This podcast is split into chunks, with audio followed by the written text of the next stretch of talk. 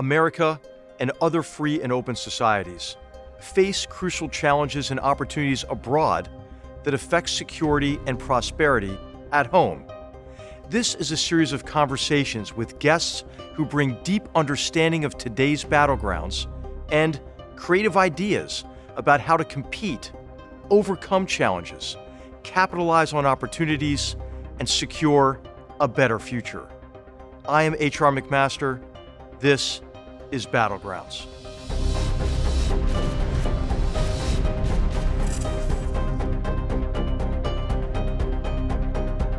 On today's episode of Battlegrounds, we celebrate our 50th episode with a reunion of five former national security advisors.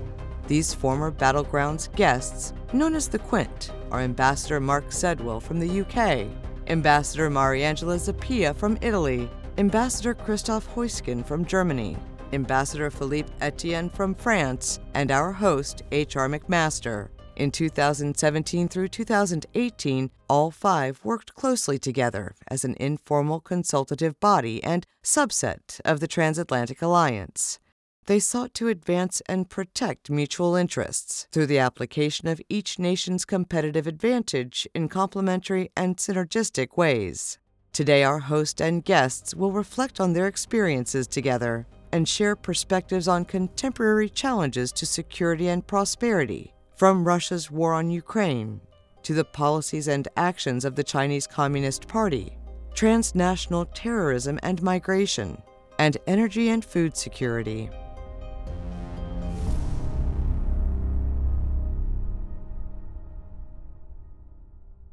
Friends, Mariangela Zappia, Christoph Heusgen, Philippe Etienne, Mark Sedwill, welcome to Battlegrounds. It is great to be reunited with uh, you know, with, with the Quint Club of National Security Advisors uh, after five years. Great to see you. Wonderful to see you. Great to see you, HR, and uh, and all of our friends. Nice to see all of you. Nice to see all of you. Hey, I, it, you know, I've been reminiscing about our time together, you know, how we worked together on major challenges to our mutual interests. You know, I, I kind of feel good about what we're able to accomplish together, but of course, the world has changed you know, uh, in, in five years, and, and, probably not for the better. I think we'd all agree. We're all facing very significant challenges, and I remember how we, you know, we resolved to, you know, to to work together to understand how we could apply our competitive advantages across each of our nations in a synergistic and and complementary way. And so, what I'd like to do is just open up the conversation with your view on the importance for multinational cooperation to to cope with the challenges we're facing uh, and to take advantage of opportunities. And and what you think kind of are the essential ingredient ingredients you know for you know for fostering multinational cooperation? And, and maybe you know reminisce a little bit about our, our time together and and how we work together. We should maybe ask the one who's still serving as an ambassador to uh, to kick us off. Thank you very much. And and uh, well I'm also the only woman, which uh, which doesn't give me a, a, right to speak first. But since uh, I'm different here, but uh, first of all, thank you so much, HR, for bringing us together again.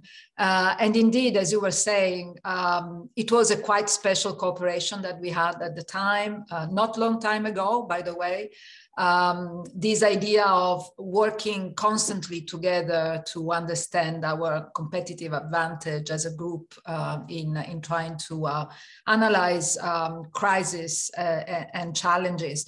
And I maybe I want to start really from that uh, and the role of the Quint. I, I really see it as a sort of steering wheel uh, it's it's really the place where um, some of the uh, different perspective um, given by you know our geographical position, our our experience, our history comes from, um, really can serve uh, to understand and uh, to analyze and to understand better where and how our action can be more efficient. So I really believe in the format. I think that what we did together, uh, this uh, analyzing challenge by challenge and try to have a common line was was really uh, very important. And i have to say um, looking at what's happening now, and particularly uh, the war in Ukraine, the brutal aggression of Russia, I think the Quint served uh, as really the steering wheel or, or, the steering committee, if you want, that then translated in the G7. And also the G7 has um, acquired, I think, um, a very important role. So Quint, G7, hopefully uh, transmitting all these in the G20 and creating uh, that environment that can, help um, addressing challenges together also with uh, what we consider the rest, right? And I don't like at all the expression the West and the rest. Uh, I don't like either the global South uh, expression, but this is the reality. The, the world is much bigger than us, um, but we can have a role in, in really uh, shaping uh, our own understanding of facts. I think what struck me, HR, and I agree with everything you've just said, is how well we all work together and our, and our colleagues. But we have to recognize that uh, we, we were not operating in a period of real um, Western, I, I, agree with Mariangela, is a bad word, but no one's come up with a better one, uh, of real Western unity. We had, we had considerable frictions, transatlantic frictions, of course, within Europe. We were wrestling with the Brexit negotiations for much of that time.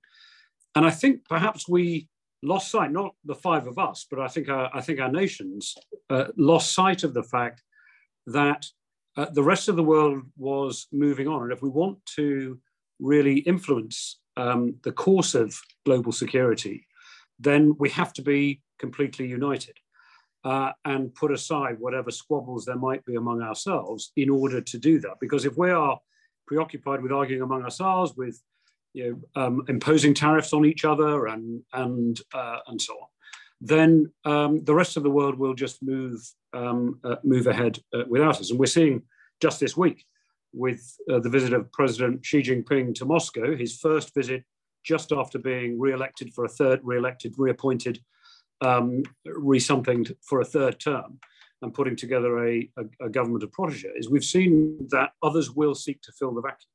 I think Mariangela is also absolutely right that we haven't, um, in the past few years, done enough collectively, whether it's the, the five uh, countries, the G7, etc., to really engage with not only the global south, I agree with Mariano that, you know, again, it's, it's, a, it's sometimes a slightly awkward term, but those many countries in Latin America, Africa, the Gulf, um, Asia, who are rediscovering the attractions of non-alignment.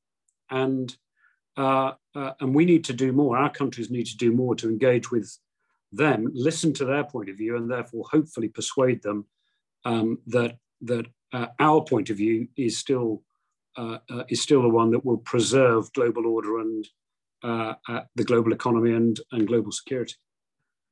I, I wanted to say, uh, answering your question, HR, that one a very important factor in our cooperation, especially in the context which Mark has uh, recalled, which was a context where our countries did not uh, agree on everything and had some uh, some uh, difficult uh, issues to solve among ourselves, uh, was a personal relation between between the our. Our, in, inside our group, between our people, but more generally between our administrations. This has struck me, and this is the reason why I am so happy to, to see all of you this morning, uh, because it matters a lot, finally, the human factor. Uh, number two, um, at that time, I remember, of course, the issues were not the same, but I remember, uh, especially with you, HR, we, we had still on the top of the agenda uh, and I think it is still around the importance of the fight against the terrorist threat. And we live in a time where we have an accumulation of crises and not, not one crisis solved and others are appearing. And of course, uh, now we are all on the, the, this uh, aggression, uh, Russian aggression against Ukraine, but we have all the other um, uh, issues which are still on, on, on our plate.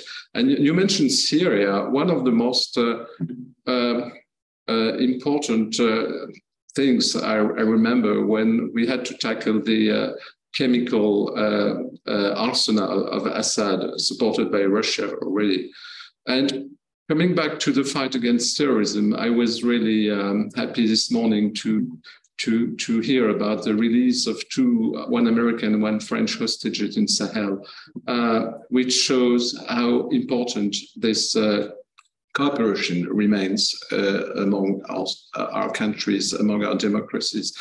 Last point, uh, coming back to what Mariangela and, and Mark said, uh, neither I like the expression of a global south, but I think uh, it's more than ever, of course, facing the, the war in Ukraine, uh, a priority uh, to address the other challenges, which are global challenges or more specific challenges of those countries as a group. Uh, of course, we have the G7 for this, and uh, it was uh, underlined by the colleagues, but also uh, to cooperate inside the United Nations system, inside the international financial institutions, inside the G20 to tackle the issues which are really pressing for those countries, especially the issue, the financing issue, and the adaptation of our financing instruments, including the development banks, to the needs of those countries, which otherwise have the impression that we ask uh, them to, to be on our side, uh, but uh, which uh, prefer, of course, to remain uh, neutral when Russia invades Ukraine maybe I can come in there and I want to end uh, exactly where Philippe just ended. But let me first, uh, HR, also recall with a lot of nostalgia the, the time we were in office and we were actually strategizing together um, division of labor and how we agree on certain um, policy issues. I think that's something I hope that our successors um, do today. Um, I wanted to make two uh, remarks. The first one is indeed of um, you know having our leaders work together, um, the G7 or beyond. Um, as you know, we I chair the Munich Security Conference now, and we were very happy to have actually um, um, Prime Minister Sunak, President Macron, Vice President Harris, uh, Chancellor Scholz, and we we had hoped to have Minister Meloni there, but then the President Meloni, but in the end we had Tajani, who was also very good. So we had the the, the quint in, in, in, in Munich. Um, but what I did this year is um, in advance of our discussion also to say, well, it's good that we get along with the other and we have to do, we have to be united, totally agree, but we just have to pay much more attention to um, Africa, Latin America, and Asia, and we have missed this. Um, I was ambassador at the UN, and was uh, so was Mariangela, and we um, we saw how much um, China has um, on many issues. Um, the Africans lined up behind them. Uh, they, they, I think, personally like us much more, but they get the money, the investments by China, and China conditions there, and they are very brutal there. So we have to pay much more attention to the global south it's not enough to do you know one-off exercises to do a summit or to do a trip. No we have to do it on a much more regular basis. I think we have to um, put more people into our missions or we have to um, um, empower the eu missions. But um, usually in, in third in countries in, in Africa, we have like two or three German diplomats, and then we have 100 Chinese, and uh, um, they they are all over the place. So we have to um, uh, we have to work together there. We must not have any illusions about Russia and China.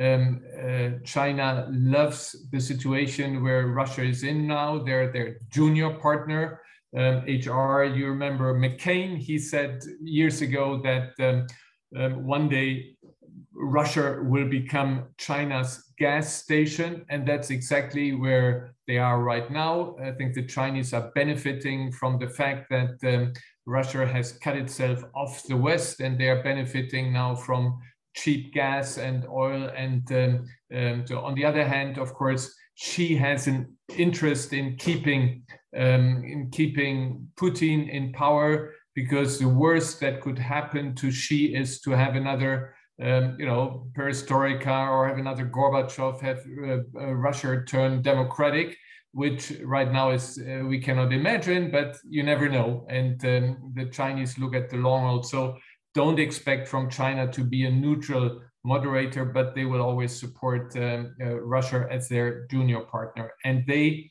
are together in spreading this narrative that this war is, you know, continuation of East-West and we are East-West competition. We are, um, you know, we are accused of double standards. Where were you 20 years ago when the U.S. invaded Iraq, which was also against international law? Now you ask us to take sides, but we are affected by, um, you know, financial crisis, Philippe, but um, uh, but also energy food crisis and uh, this is our concern. You get it over with and we don't care how but get it over with so um, that um, um, you know our our concerns are alleviated. So and therefore to make my point i got you know put the global south so to speak um, i don't use this expression but between friends um, on the main stage uh, in munich on the main date uh, but i was surprised how Prime Minister of Namibia, Vice President of uh, of Colombia, Foreign Minister of Brazil,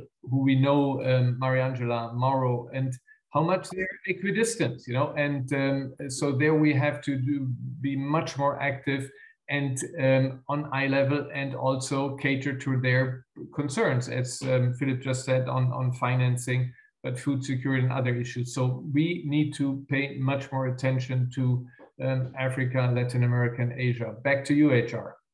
I think this is just a really important area for cooperation across the Quint, the G7, as you mentioned, because it's a vast problem. But you know, I'm I'm feeling kind of optimistic. I mean, Christoph, I was not there in Munich this year, but I I feel as if countries can help over time if we work together to realize that we're not asking them to choose between you know between Beijing or Moscow and you know, and uh, and Berlin, you know, or or Rome, or or Paris, or London, or Washington.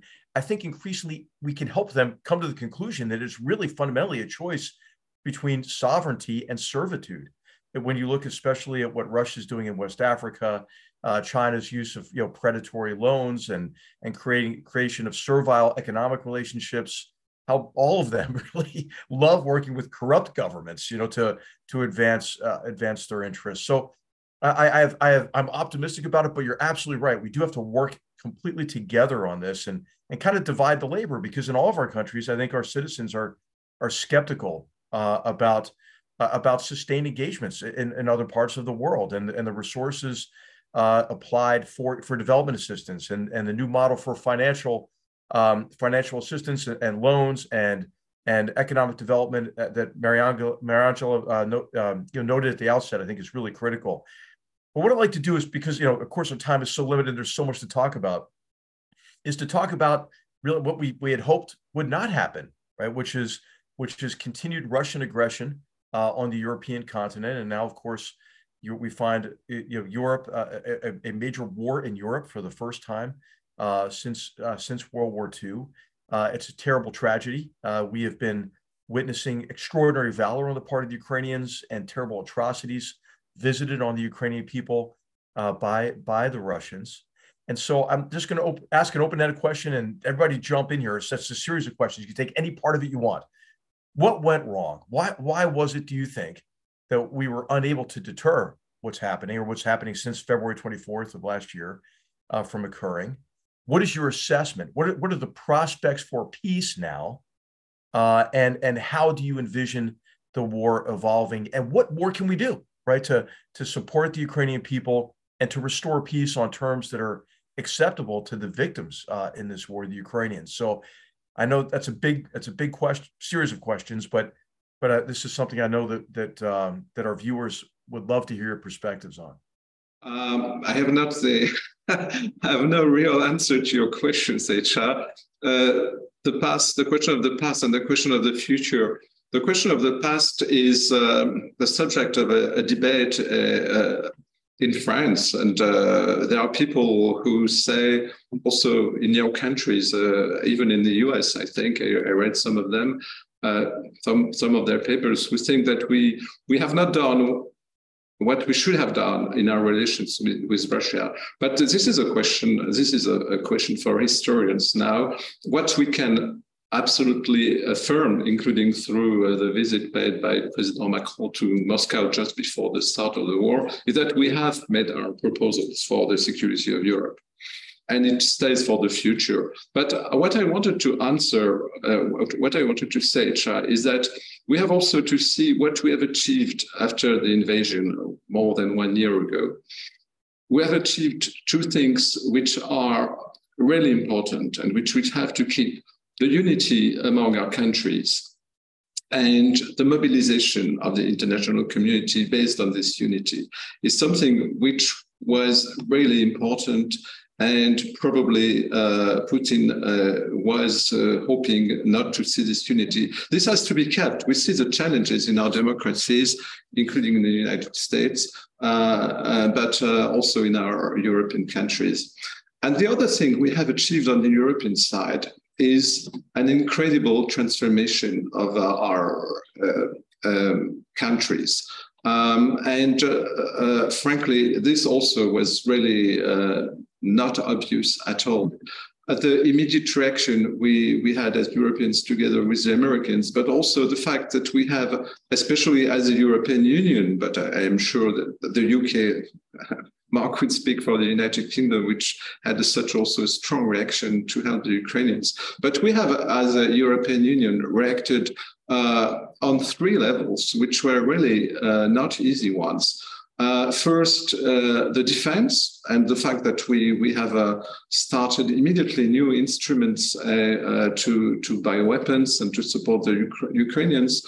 The second element is energy. We we have uh, really um, developed our um, with the help of the United States, but based mostly on your, our decisions, with a, a lot of sacrifices uh, we have uh, really increased our independence from Russian imports of oil and gas very, very rapidly. And, third, what I would call the economy, the resilience of our economies, also to support Ukraine, but also to support our economies, uh, which was absolutely not easy, and which was also the consequence what we have learned from the COVID, uh, the pandemic uh, time. So on these three levels, uh, we have seen a very strong, and very united reaction, which is now the thing which we, we must preserve.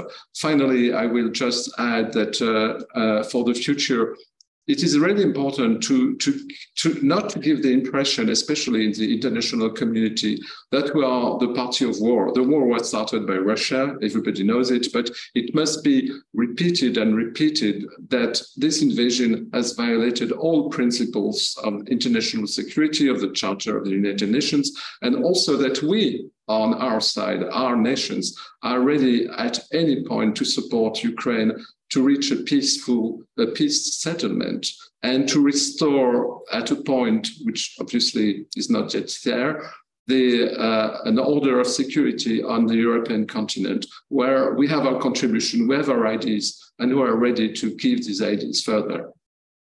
I think Philippe is absolutely right. I think, in a sense, the answer to the past and the answer to the future are quite similar. And, and we need to learn from why as you said at the beginning, HR, we weren't able to deter this. And we weren't able to deter it partly because we didn't present a sufficiently robust and resilient um, united front against Russian uh, and indeed other aggression in the past.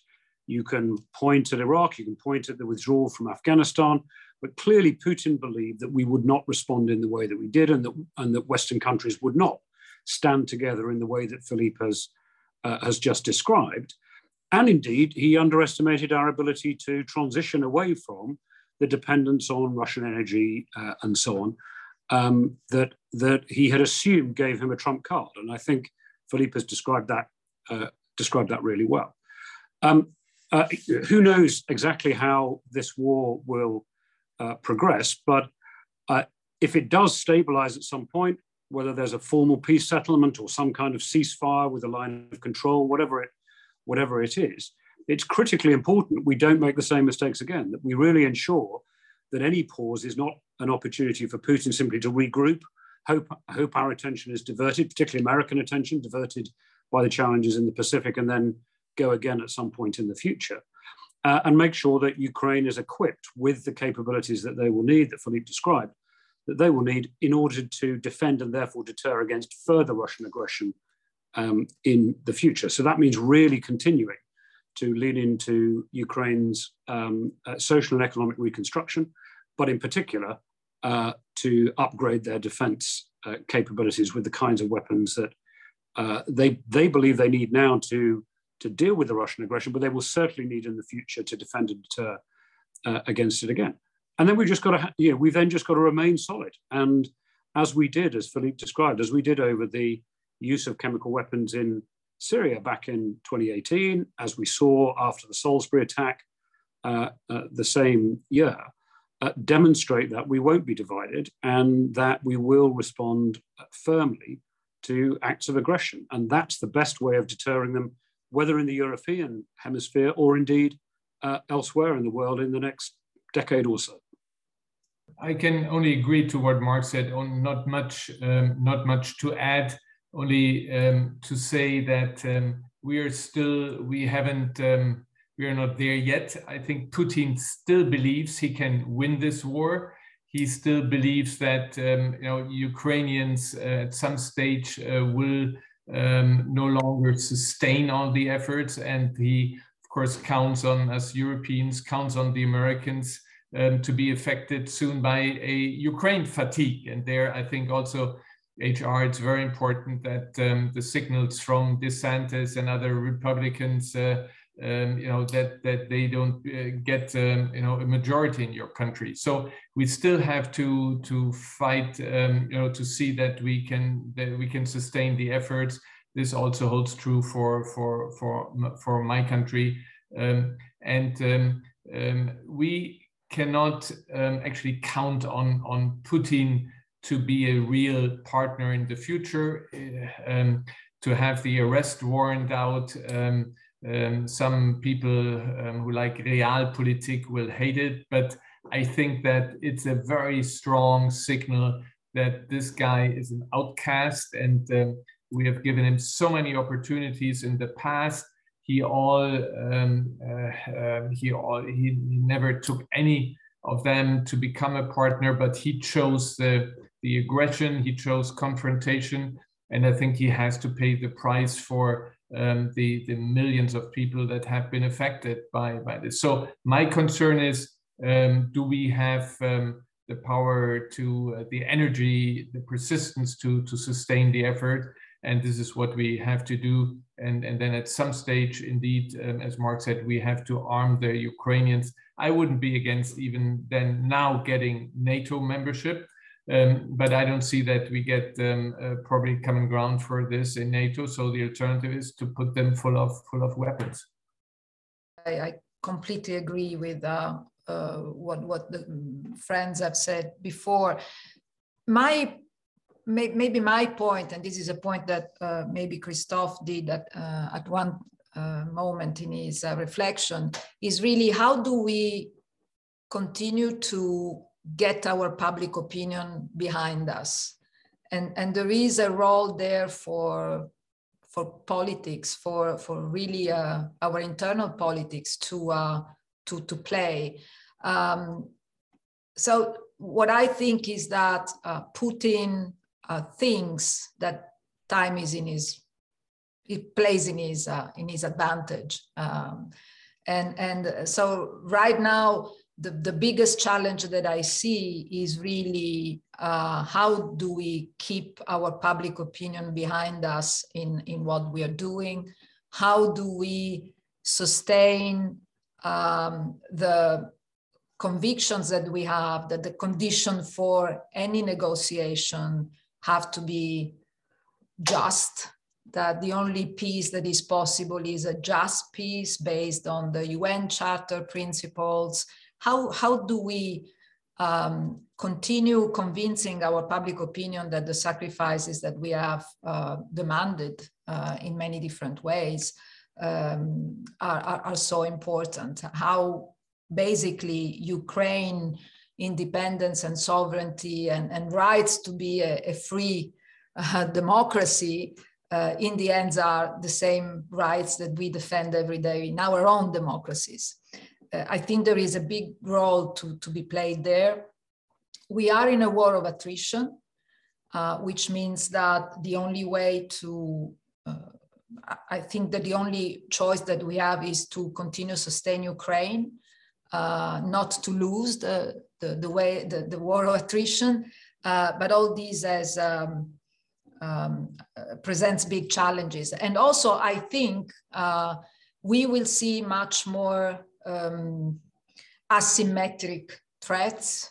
We will see uh, attempt of destabilization of other countries, and I'm thinking of Moldova, for instance. Uh, we will see more uh, cyber attack on our critical infrastructures. Um, so we have to be prepared also for something that could come. Um, the Bulgarian election coming up as well, I would add. Well, yes, uh, I make a distinction there between a European Union country and, and maybe others that are less um, uh, how can I say that have less means to to defend their own democracies. Uh, and, and I'm not doing a first class, second class uh, sort of classification is that is, is just that the European Union provides um, a, a, safer, if you want, uh, framework. So what I see is more challenge coming and and um, and how to keep uh, our public opinions uh, really behind uh, the just policies that we are putting in place. And, and of course, I'm, uh, I live in your country, HR.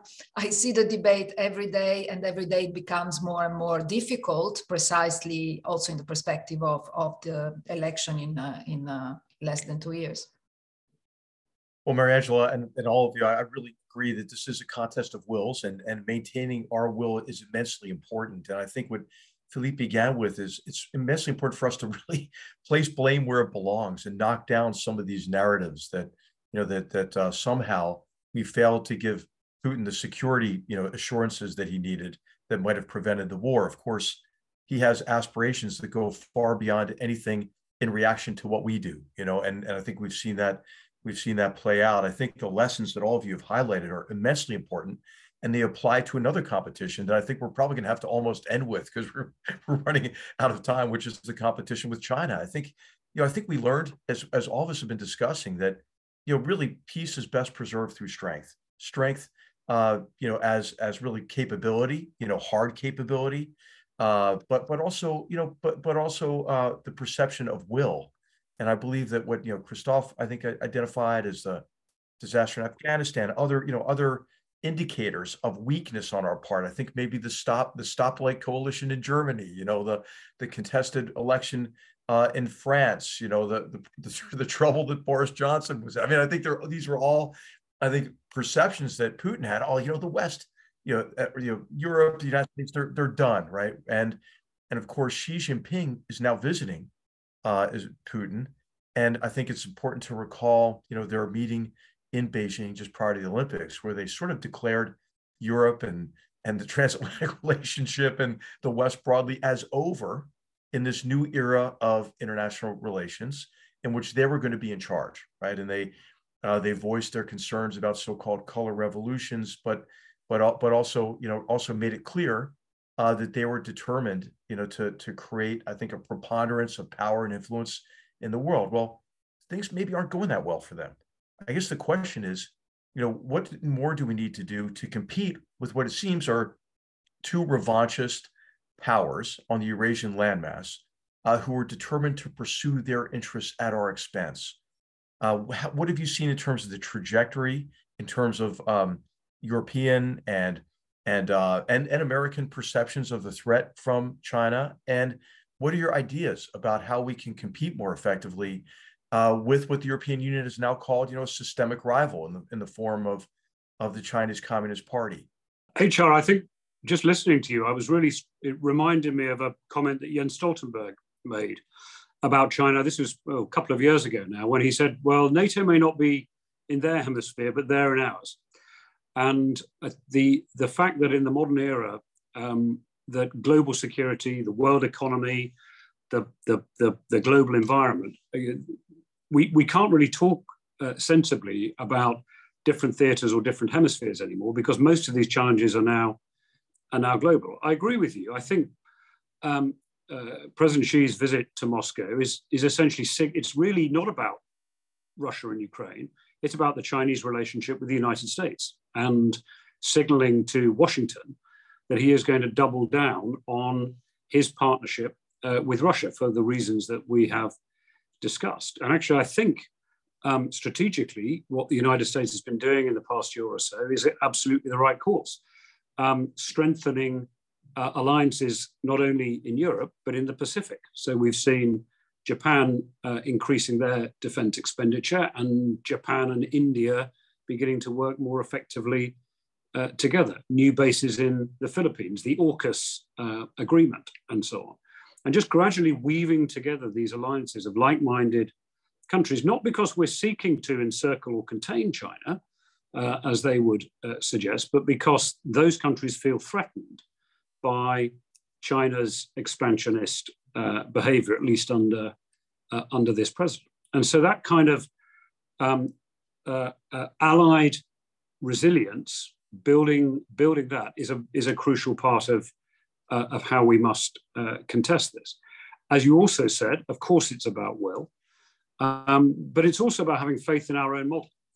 Uh, you, in you, the, the G7 uh, still represents over half the world economy. If you think of it as, as essentially being the two big continental uh, economies, the United States and the European Union, plus the biggest independent advanced economies, Japan, the UK, and Canada, add in Australia and South Korea, very like minded nations, you're at half the world economy still. And so if we can really work more effectively together, lower trade barriers between each other, not use national security provisions in trade and investment legislation against our allies. You know, all of these kinds of things, and really work together and double down on our own model, then uh, we can definitely uh, we can definitely prevail. Because one thing that one dilemma China has not yet wrestled with, for all the extraordinary economic progress they've made, is if you prioritize control over growth, that is what you'll get. And it's quite clear right now that's what they're prioritizing. And therefore, we do have the opportunity to show that our model of democratic market systems um, is uh, the right is, is the right approach. It worked for Ronald Reagan and uh, the leaders of that era, and it'll work again in this era if we just have confidence in it. And by the way, it will help as well in our engagement with those other countries who are currently inclined to non-alignment to see that uh, there's an opportunity to follow uh, our model. No one wants a green card for Beijing or Moscow. You know, they want green cards for um, the United States and, and Europe. And uh, we must remember that underlying attraction of our model. Well, I think that uh, to answer your question, uh, as uh, Mark said, determination to to act according our, to our uh, to what we believe is the most important, is really important, determination and, and, and unity. Uh, and then, um, uh, of course, uh, also, um, um, and by determination, I, I mean um, not only uh, the increase of our um, capacities to defend our interests, including militarily, what we, we unfortunately we have to do, what we are doing, but also the determination to handle our real real dependencies and to increase the resilience of our technologies and our economies. But while we are doing this, and as the US is doing it, but also Europe, we have, and it is a second condition, to do it in a coordinated way. This is the whole discussion we had in Europe about the Inflation Reduction Act or the Chips and Science Act voted by the Congress last summer, which are really uh, good uh, legislations in terms of strategic goals. But the second condition is that we have to coordinate, as, as Mark said, uh, in a way which does not impede us, our collective effort to be efficient. And the third thing, and excuse me to come back to this, is again, and you said HR, we don't ask the, the other countries to choose. And this is a really important point. I remember once visiting an African country um, um, in Eastern Africa with uh, President Macron, and the, the head of state said, "You don't ask somebody to uh, choose between eating an apple and eating an orange. He wants, I want to have both of them.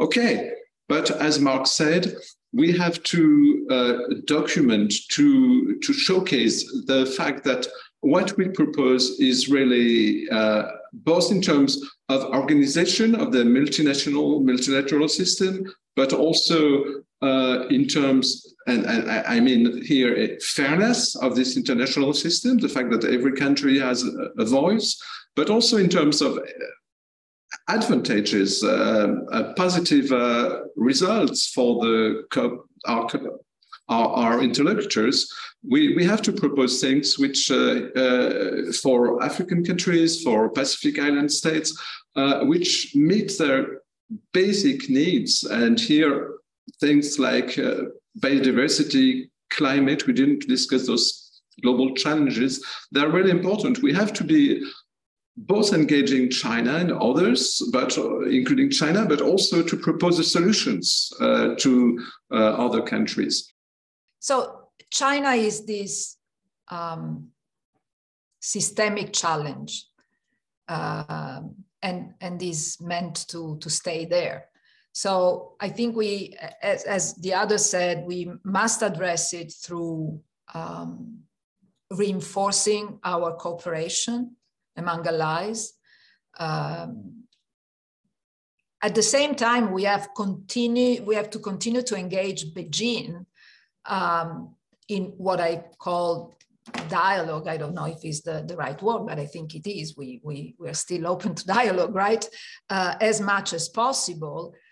But uh, why? In order to identify those incentives um, to collaborate and to preserve um, at the same time all the necessary guardrails the where this systemic competition is going to, to happen how. And in that respect there are two things that i want to say. One i think philippe um, sort of um, referred to that. When we talk about our security our strategic security we have to think in terms of our economic security. And I think we maybe we have to uh, to do a, a bigger effort to, to be much more coordinated also on that, because from that, uh, you know, we have to be strong on the economic uh, security of, of, our like-minded uh, community. And the other thing, we have to be quick also. I have the impression sometimes that um, of course, we have our principle and these are our guides, but at the same time, we need to be quick. There are situations that are really uh, calling for action. Right now, I'm thinking about Tunisia, for instance. Uh, and, and, and the country that is now the famous only uh, um, Arab Spring successful, etc., etc. We have to be quick because this country is there in, a, you know, uh, and and who's going to step in in our absence others. That's that's that's clear to, to me. So uh, this systemic competition we have to play it in a way that is not a decoupling. I don't think we need to go in that direction. I think it would be extremely detrimental also to, to go in that direction. But we have to be strong keep dialogue open be very much uh, much more um, linked on the economic security of our, of our uh, uh, countries and at the same time be quick in reacting to a, a, crisis situation not to be the second or the third or, or arrive too late when others are already there and i think if you look at northern africa uh, the Sahel. This is one of the things that we couldn't do, uh, HR altogether, understanding how big was the threat there that others were taking our our our space um, or the space that we we didn't occupy. And right now I'm thinking of Russia and Wagner and uh, and terrorism. And I come back to I think what what Philippe was saying. Um, the terrorist threat. I agree with Mariangela, what she just said. I think we we must not be naive. Um, quite the contrary, we know that China wants a different world order, um, and um, um we we just have to be. Um, uh, we must not be naive about this. On the other hand, um, it doesn't help if we are now, and this goes a bit into your direction, HR. If we are, you know, doubling down on China and um, you know, upstaging Taiwan, visiting and supporting, etc., because this will only then lead to the um, an escalation where nobody nobody can win. So without any illusions about China, we still have to be careful careful in how we deal. We have to be practical, and I think uh, Tunisia is such an example. Why were we not able to um, actually support the country when they had their old president and somehow um, you know this was going in the right direction. And now we see all the the negative um, negative turns there. I don't know Mariangela, if it's too late with regard to tunisia and we have to analyze this. My conclusion on this is in these countries we um, when we engage we have to do it much more forceful much with much more um, instruments at our disposal just to um, you know give a few scholarships and give uh, you know some consultants and do some exchange programs offer a few jobs. Is not enough.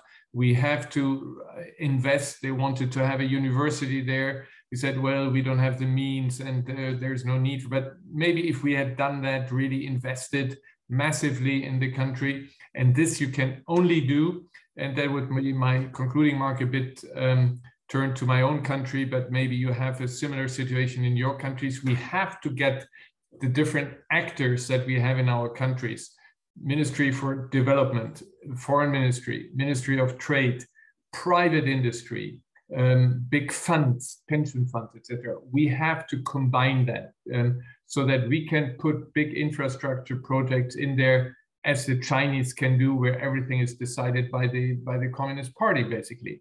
So we have also to restructure maybe the way how we deal the, with these countries in Africa and other, other continents so that we can really on substance provide something that until now we cannot do. Well, I think all of you made a really strong uh, case for for engagement and, and in recognition that that difficulties and challenges and problems that develop abroad can only be dealt with at an exorbitant cost once they reach our shores and and hit home as they had have with the with the war in Ukraine. I think you've all made a great case for you know for peace through strength and and really collective action to share burdens and to be more effective across our, our alliances and and with like-minded partners. So I, I can't thank you enough. What I want to do is do a quick speed round and go and ask each of you to just provide some some closing thoughts to our to our viewers.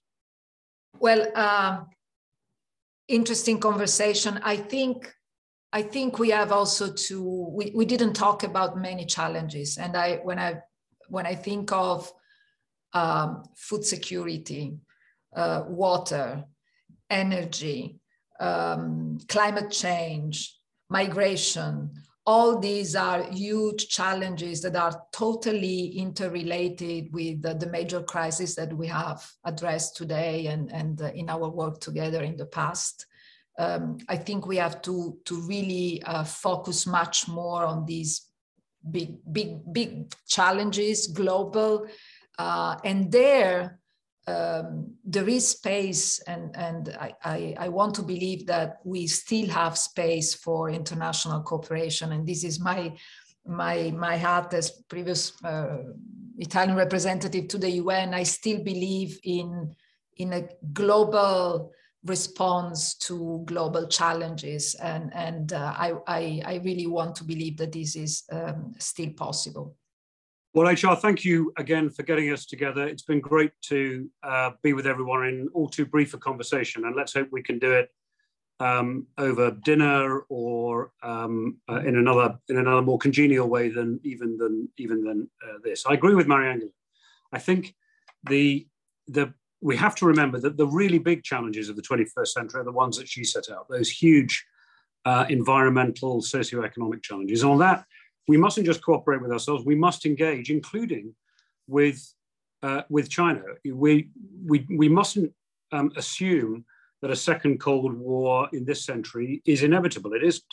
It is still possible to establish a stable relationship with China, to revive some of the concepts of the later Cold War, detente, peaceful coexistence, and so on, which recognize that we have very severe differences and we can only navigate those through unity and strength, but that there are areas on which we must cooperate, and in particular, climate change and the other big environmental challenges. And, and we can then navigate our way safely through the 21st century, recognizing that there are some very big and important countries that have different, different and competing political systems to ours. So, as Christoph said earlier, we shouldn't be seeking to decouple. Uh, there are some areas of our economies, of course, where we need to disentangle them, areas of tech and defense and so on, you know, obviously those. But we mustn't decouple entirely because, in the end, we need to be able to work together. And if we're unified among ourselves, then we can also uh, present a unified uh, front and find areas in which we can cooperate with countries like China that you know, otherwise will be uh, competitors. Uh, and, and it's in navigating that very complex balance that's going to be the, the, the, the challenge for diplomats um, in the next quarter of, the, of this 21st uh, century. I want to make a slightly different point. My analysis is that we are strong um, and we um, um, have to continue to cooperate, but it's not enough uh, that we do it. I think that um, one of the tasks we have in our societies is that we make our countries that we participate as um, um, you know um, as people who belong to UK, France, Italy, US, Germany, that we also um, help to have our democracies function. Um, I think we have a challenge there in all of our countries and um, we need to participate in um, making um, um, our uh, co-citizens aware of what is happening around us, have our countries appreciate the freedoms that they enjoy, uh, the needs to reform our countries. And what we need is that we have in our countries enough people ready to engage in public service, ready to engage in politics, um, and to to speak out and defend our our domestic orders because if we are as our as societies um, of all countries if we are not not successful if we don't resolve problems we'll have more situations where it is um, you know that china and russia and, and other authoritarian countries in this globe that will uh, become more and more dominant and solve um, uh, and be more important players in other continents. So we also have to do our homework in our countries.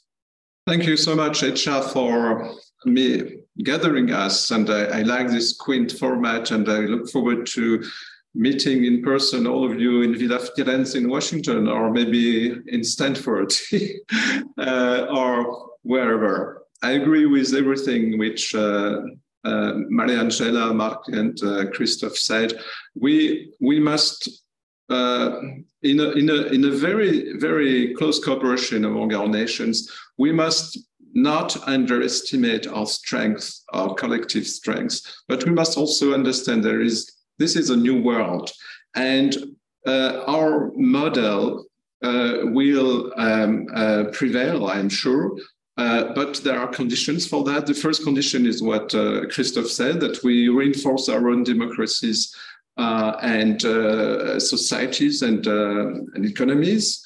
but also um, the second important collective task should be, I think, to show to all nations in the world that we are um, facing some revisionist attempts were not uh, the ones who want absolutely to keep everything as it is. On the contrary, we are ready together to improve the international system, to give every nation uh, more chances, not only for a prosperity, but also and freedom, but also for securing its own sovereignty in terms of freedom of choice for uh, what every nation uh, wants to do.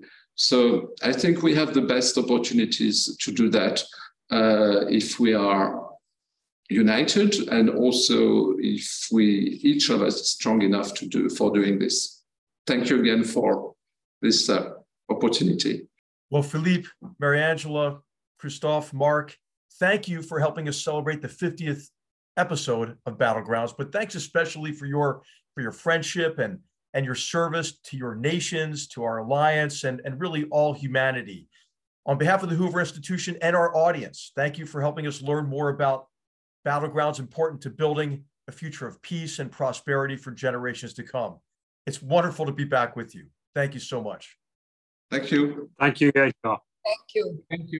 Battlegrounds is a production of the Hoover Institution, where we advance ideas that define a free society. For more information about our work, to hear more of our podcasts, or view our video content, please visit hoover.org.